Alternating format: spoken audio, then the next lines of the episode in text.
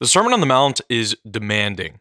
It is extremely demanding. We we started with the Beatitudes in the last episode, and I introduced them as this kind of fortress. But if any, you know, now that the fortress has been, we've we've looked into the fortress. Now we have like the rest of the fortress to explore, and this is what the Sermon on the Mount really seems like after this Beatitudes is kind of explicating what the Beatitudes actually looks like in practice, and it's extremely demanding. So, what I want to introduce Matthew 5, verse 13, um, we have these two images of salt and of light.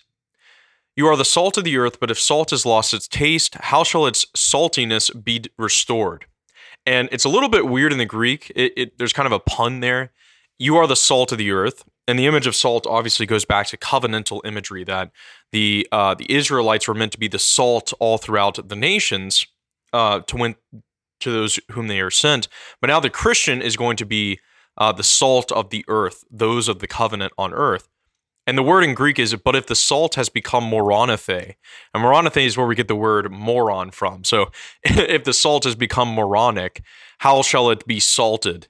Uh, so if if you if you you know dole down Christianity to the point that it it doesn't have its taste, then you're just it's good for nothing except to be thrown out and trodden underfoot by men. That's pretty demanding. you know, if our Christianity has lost its has become foolish moronathe, then it's good for nothing to be, but to be thrown out, excuse me, and be trodden underfoot by men. Okay, we have the second image. You are the light of the world. A city set on a hill cannot be hidden, nor do men light a lamp and put it under a bushel, but on a stand, and it gives light to all the house. Let your light so shine before men that they may see your good works and give glory to your Father who is in heaven. Whoa, whoa, whoa, whoa, whoa. Father who is in heaven. I could be wrong, but I think this is one of the first places we see this phrase, your Father who is in heaven. And I, would like to propose that this provides the interpretive key. If if God is really our Father in heaven, right? And and we're going to see this theme all throughout Matthew's gospel, obviously all throughout all the gospels. But if God is really our father and we really are his children and his his sons and his daughters, then when he sends the spirit into our hearts and he we breathe in the divine life, then he basically gives us the grace that we need to live out the new law of the new covenant. For another image for this, we're going to move to Matthew 9 very briefly. In Matthew 9, verse 16, we see Christ says, No one sews a patch of unshrunk cloth on an old garment, for the patch will pull away from the garment, making the tear worse. Neither do people pour new wine into old wineskins. If they do, the skins will burst, the wine will run out, and the wineskins will be ruined.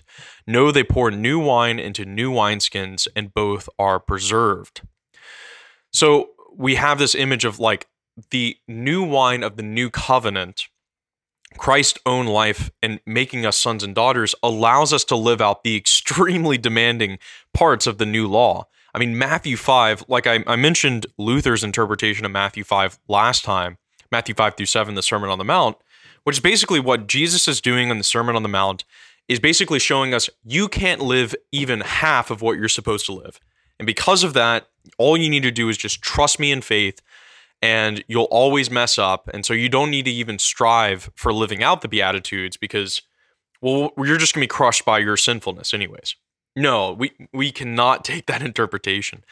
The interpretation here would be what the Sermon on the Mount shows is what the Christian can be. If we really are sons and daughters of God and we're striving after holiness, we actually can be poor in spirit, meek, hunger and thirst for righteousness, merciful, pure in heart, peacemakers like all of these things we can actually accomplish. So in verse 17, we have, Think not that I have come to abolish the law and the prophets. I've come not to abolish them, but to fulfill them. So the idea here is that uh, the fulfillment of the law and the prophets, let, let's go to one of those prophecies, probably one of the most important Jeremiah 31.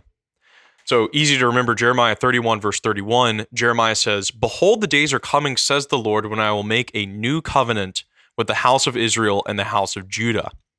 Not like the covenant which I made with their fathers when I took them by the hand to bring them out of the land of Egypt. My covenant which they broke, though I was their husband, says the Lord. But this is the covenant which I will make with the house of Israel after those days, says the Lord. I will put my law within them, and I will write it upon their hearts, and I will be their God, and they shall be my people. No longer shall each man teach his neighbor and each his brother, saying, Know the Lord, for they all shall know me. From the least of them to the greatest, says the Lord, for I will forgive their iniquity, and I will remember their sin no more. This this is the new covenant. The idea is the law was always this kind of external thing. And Paul will talk about this a lot in Romans and Galatians. Paul will talk about the letter that kills, the scripture that kills even. It's gramma in the in the Greek. And the idea is if the law always remains this external thing and it doesn't become internalized, if the law becomes you're just obeying God because he says so, um, then you're always going to be looking for benefits for yourself. But if God gives his spirit and, and basically writes the law on, on our hearts by giving us the spirit and allowing us to be participating in the church in his own divine life, then this is the new covenant. This is the New Testament. We become God's people. Uh, no longer shall each man teach his neighbor and each his brother, saying, Know the Lord, for they all shall know me, from the least of them to the greatest. For I will forgive their iniquity, and I will remember their sin no more. Oh, it's staggering. There's so much more. there's so much more we could say on this. And I just wanted to introduce this theme of the dynamism of old and new, and really that the Christian represents a new creation in, in a, a like a, a real way. We really need to take a kind of realism regarding this that the Christian is not um, in continuity with his past self as much as he is in discontinuity with this new creation that he actually participates in. So let's get to some of the uh, you have heard it was said of uh, to men of old. So now we have I've not come to abolish but to fulfill, and here is how he's going to fulfill it. A lot of it is internalizing what the law externally commands. So the first thing is you have heard that it was said of men of old, you shall not kill, and whoever kills shall be liable to the judgment. But I say to you that everyone who is angry with his brother shall be liable to judgment. Whoever insults his brother shall be liable to the council, and whoever says, You fool, shall be liable to the hell of fire. So, a few things to note here. Everyone who is angry with his brother shall be liable to judgment. So, before it was if you kill, you're liable to judgment. But now, because God's Spirit is in you, um, and He knows all your ways, if you're angry with your brother, you're liable to judgment. And then the word in, in Greek is whoever calls his brother raka, uh, shall be liable to the council. And the council is, in the Greek, is Sanhedrin. So I'm pretty sure there's this image of the church being offered there. And whoever says mor- so you fool, shall be liable to the Gehenna of fire. Wow, okay, this is pretty intense. So if you're offering your gift at the altar and there remember that your brother has something against you, leave your gift there before the altar and go. First be reconciled to your brother and then come and offer your gift. Now, notice here, it's not if you have some like internal anger that you need to get rid of. You know, it's if your brother has something against you, you need to leave your gift there at the altar. So, you know, uh, Vladimir Soloviev, one of my favorite philosophers and theologians, he uh, he outlines how the East and the West had split from each other, and that their sacrifices they were offering to God were ineffective because they both had evils against each other, the East and the West. And it's only when they reconcile with each other that they'll be the two lungs once again on which the, the church will breathe East and West, Greek and Roman. But uh, the idea here is like, it's, it's amazing. It's not, you know, if you have a brother that has something against you, you need to go be reconciled. You know, this, this, um, it's just a great image. It's not if you're harboring anger, it's if someone's harboring anger against you, go be reconciled. That there's this primacy of being reconciled before offering your gift that you can't offer your gift and have your brother say something against you or have something against you. All right, let's continue. Verse 27. You have heard that it was said, You shall not commit adultery, but I say to you that everyone who looks at a woman lustfully has already committed adultery with her in his heart. If your right eye causes you to sin, pluck it out and throw it away. It is better that you lose one of your members than that your whole body be thrown into Gehenna. And if your right hand causes you to sin, cut it off and throw it away. It is better that you lose one of your members than that your whole body go into Gehenna. This is this is this is part of that you know intensity. I mean, you can see why Luther's interpretation is uh, is appealing because man, is this difficult, right? I mean, this uh, internalization of the law. Okay, put it this way: Luther's right in this regard. If Christ is is basically saying you need to internalize the law to such an extent, you know, I'm going to write my law in your heart. If he doesn't give us the grace and he doesn't give us the ability to actually do that, if he doesn't communicate his divine life to us that then allows us to participate in the new law, then it really is the letter that kills. I mean, this is so um you know, ad- adultery being one of the worst sins, but Jesus is saying if you've even look at a woman lustfully, you've committed adultery with her in your heart. I mean, that's that's intense. I mean, that's um and if your right eye causes you to sin, pluck it out and throw it away. If your right hand causes you to sin, cut it off and throw it away. Uh, it's better for you to lose one of your members than your whole body go into Gehenna. So this intense internalization of the law is what we're what we're seeing here. And also, we should notice with Matthew here, he uses these what what you could call kind of a Hebraic or rabbinic or whatever type of hyperbole. So obviously, he's not telling you to take your right eye out and you know throw it away or cut off your right hand. Um, you know, Origen took this too far, right? Later on, we have those who have been made eunuchs for the sake of the kingdom, and he actually castrated himself. And the early church really, you know, did not appreciate that. If you want to be a priest, you shouldn't just mutilate yourself. Um, but it's part of these Hebraic sayings where there's this Hebraic hyperbole in order to illustrate a point that it would be better, you know, you don't want your whole body to go into punishment just because your right hand causes you to sin. You know, remove those things that are causing you to sin from your life. Verse 31 It was also said, Whoever divorces his wife, let him give her a certificate of divorce. But I say to you that everyone who divorces his wife except for uh, unchastity makes her an adulteress, and whoever marries a divorced woman commits adultery. So, more on this in my Matthew 19 commentary that is be- uh, below, where the Pharisees ask this question. Also, something else I've I'm finding more and more in Matthew, coming back to Matthew, that he sets up things and then has them come back in his story in a really significant way. Um, so I mean, here concerning divorce and remarriage, it comes back. Uh, the saying about, I mean, there's just so much. So I, I, I love when Matthew connects two points and shows how they're early fulfillment, later fulfillment. Anyways, just a small, brief um, excursus. Okay, verse 33. Again, you have heard that it was said to men of old, You shall not swear falsely, but shall perform to the Lord what you have sworn. But I say to you, do not swear at all either by heaven, for it is the throne of God, or by the earth, for it is his footstool, or by Jerusalem, for it is the city of the great king. And do not even swear by your head, for you cannot make one hair white or black. Let what let what you say be simply yes or no. Anything more comes from the evil one. Okay. So utter truthfulness in all things. I mean, that's very intense, right? And also, this isn't, uh, you know, this isn't to be taken like the Seventh Day Adventist. I, am pretty sure they they do this type of thing, or um, I think the Mormons maybe as well. The idea that they don't take oaths. Yeah, once again, he's using this idea: do not swear at all by heaven for the throne of God, or by earth for his, his footstool, or by Jerusalem. Just make your yes be yes and your no be no. Um, this isn't. This is once again that type of hyperbole. He's not doing away with oaths. Um, the later on in Matthew's gospel, we'll see where the Sanhedrin and the high priest actually adjures Christ by an oath and he answers what they say.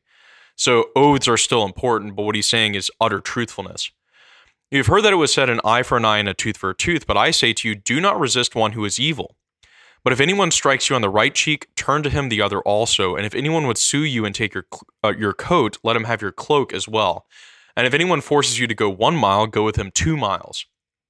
Give to him who begs from you, and do not refuse him who would borrow from you. So the eye for an eye, tooth for a tooth was it's not recommending personal vengeance. That would be totally misunderstanding the point. Um, eye for an eye, tooth for a tooth was kind of a principle in order to, you know, basically, if you're a judge, you're not gonna if if someone you know tears out someone else's eye or whatever, you're not gonna just shoot them. You know, it's it's a, just a principle of equality regarding retribution. But I say to you, do not resist one who is evil. If anyone strikes you on the right cheek, turn to him the other also. Um, Peter Kreeft's interpretation: if anyone strikes you on the right cheek, turn to him the other. Also, it doesn't mean you you moon him, take down your pants. Uh, no, it's it's meant to it's meant to humble. Uh, so meant to humble. How should I put this? In doing that, if you don't resist those who are evil, this is not a recommendation for a kind of Gandhi detached secular nonviolence. That would be mistaking the point massively. If anyone strikes you on the right cheek, turning to him the other also is meant to say, whatever you're doing to hurt me can't actually hurt me. And it's, you don't retaliate kind by kind. So, you know, when, when Peter takes out his sword and he says, put your sword in your, your, your scabbard, for those who take by the sword shall die by the sword, it's basically an, an injunction upon Peter to uh, not retaliate in kind and turning the right cheek, turning the other to him is basically demonstrating his evil to his face. It's kind of like, okay, you've smacked me. It didn't actually hurt me, and here's my other one. And if anyone would sue you to take your coat, let him have your cloak as well. It's a kind of detachment from material things that if you're going to take from me unjustly, go ahead, take all of it, because this isn't what really matters to me. Ultimately, if anyone forces you to go one mile, go with him two miles. So this was Roman military service that the Roman soldiers could force you into some type of service. So if they force you to go one mile, go with him two miles. Give to him who begs from you, and do not refuse him who would borrow from you. This kind of utter detachment from material things and also from uh, hurts upon the body to where you can take evils against you and uh, in prudence. I mean, obviously, justice needs to be done uh, prudentially, but it's this kind of principle You've heard it said you need to, you know, give this kind of justice, retribution stuff. But I say to you, do not resist one who is evil. If he, this isn't, you shouldn't resist evil if you, you know, basically the Christian can endure all things, as Paul talks about, even having evil done to him. You have heard that it was said, You shall love your neighbor and hate your enemy. But I say to you, love your enemies and pray for those who persecute you. Okay. This is this is intense, right? Love your neighbor and hate your enemy. If you remember my previous episode on the Good Samaritan, you know, who is my neighbor? This, I think, in Matthew 5 gets to it. Loving your enemies and pray for those who persecute you. If you go to the Acts of the Apostles, like St. Stephen saying, Father, do not hold this sin against them. Or Jesus saying on the cross, Lord, forgive them, for they know not what they do. Um, praying for one's enemies is one of those ways where you're you're basically transcending the violence of this world and the evil of this world by praying for your enemies that the idea is that God can save even them and bring them to repentance. You know, the early church fathers said about Stephen's martyrdom that St. Stephen was uh, stoned to death in the Acts of the Apostles, and St. Paul was there. He was the one who hosted the, the, the stoning of, of Stephen.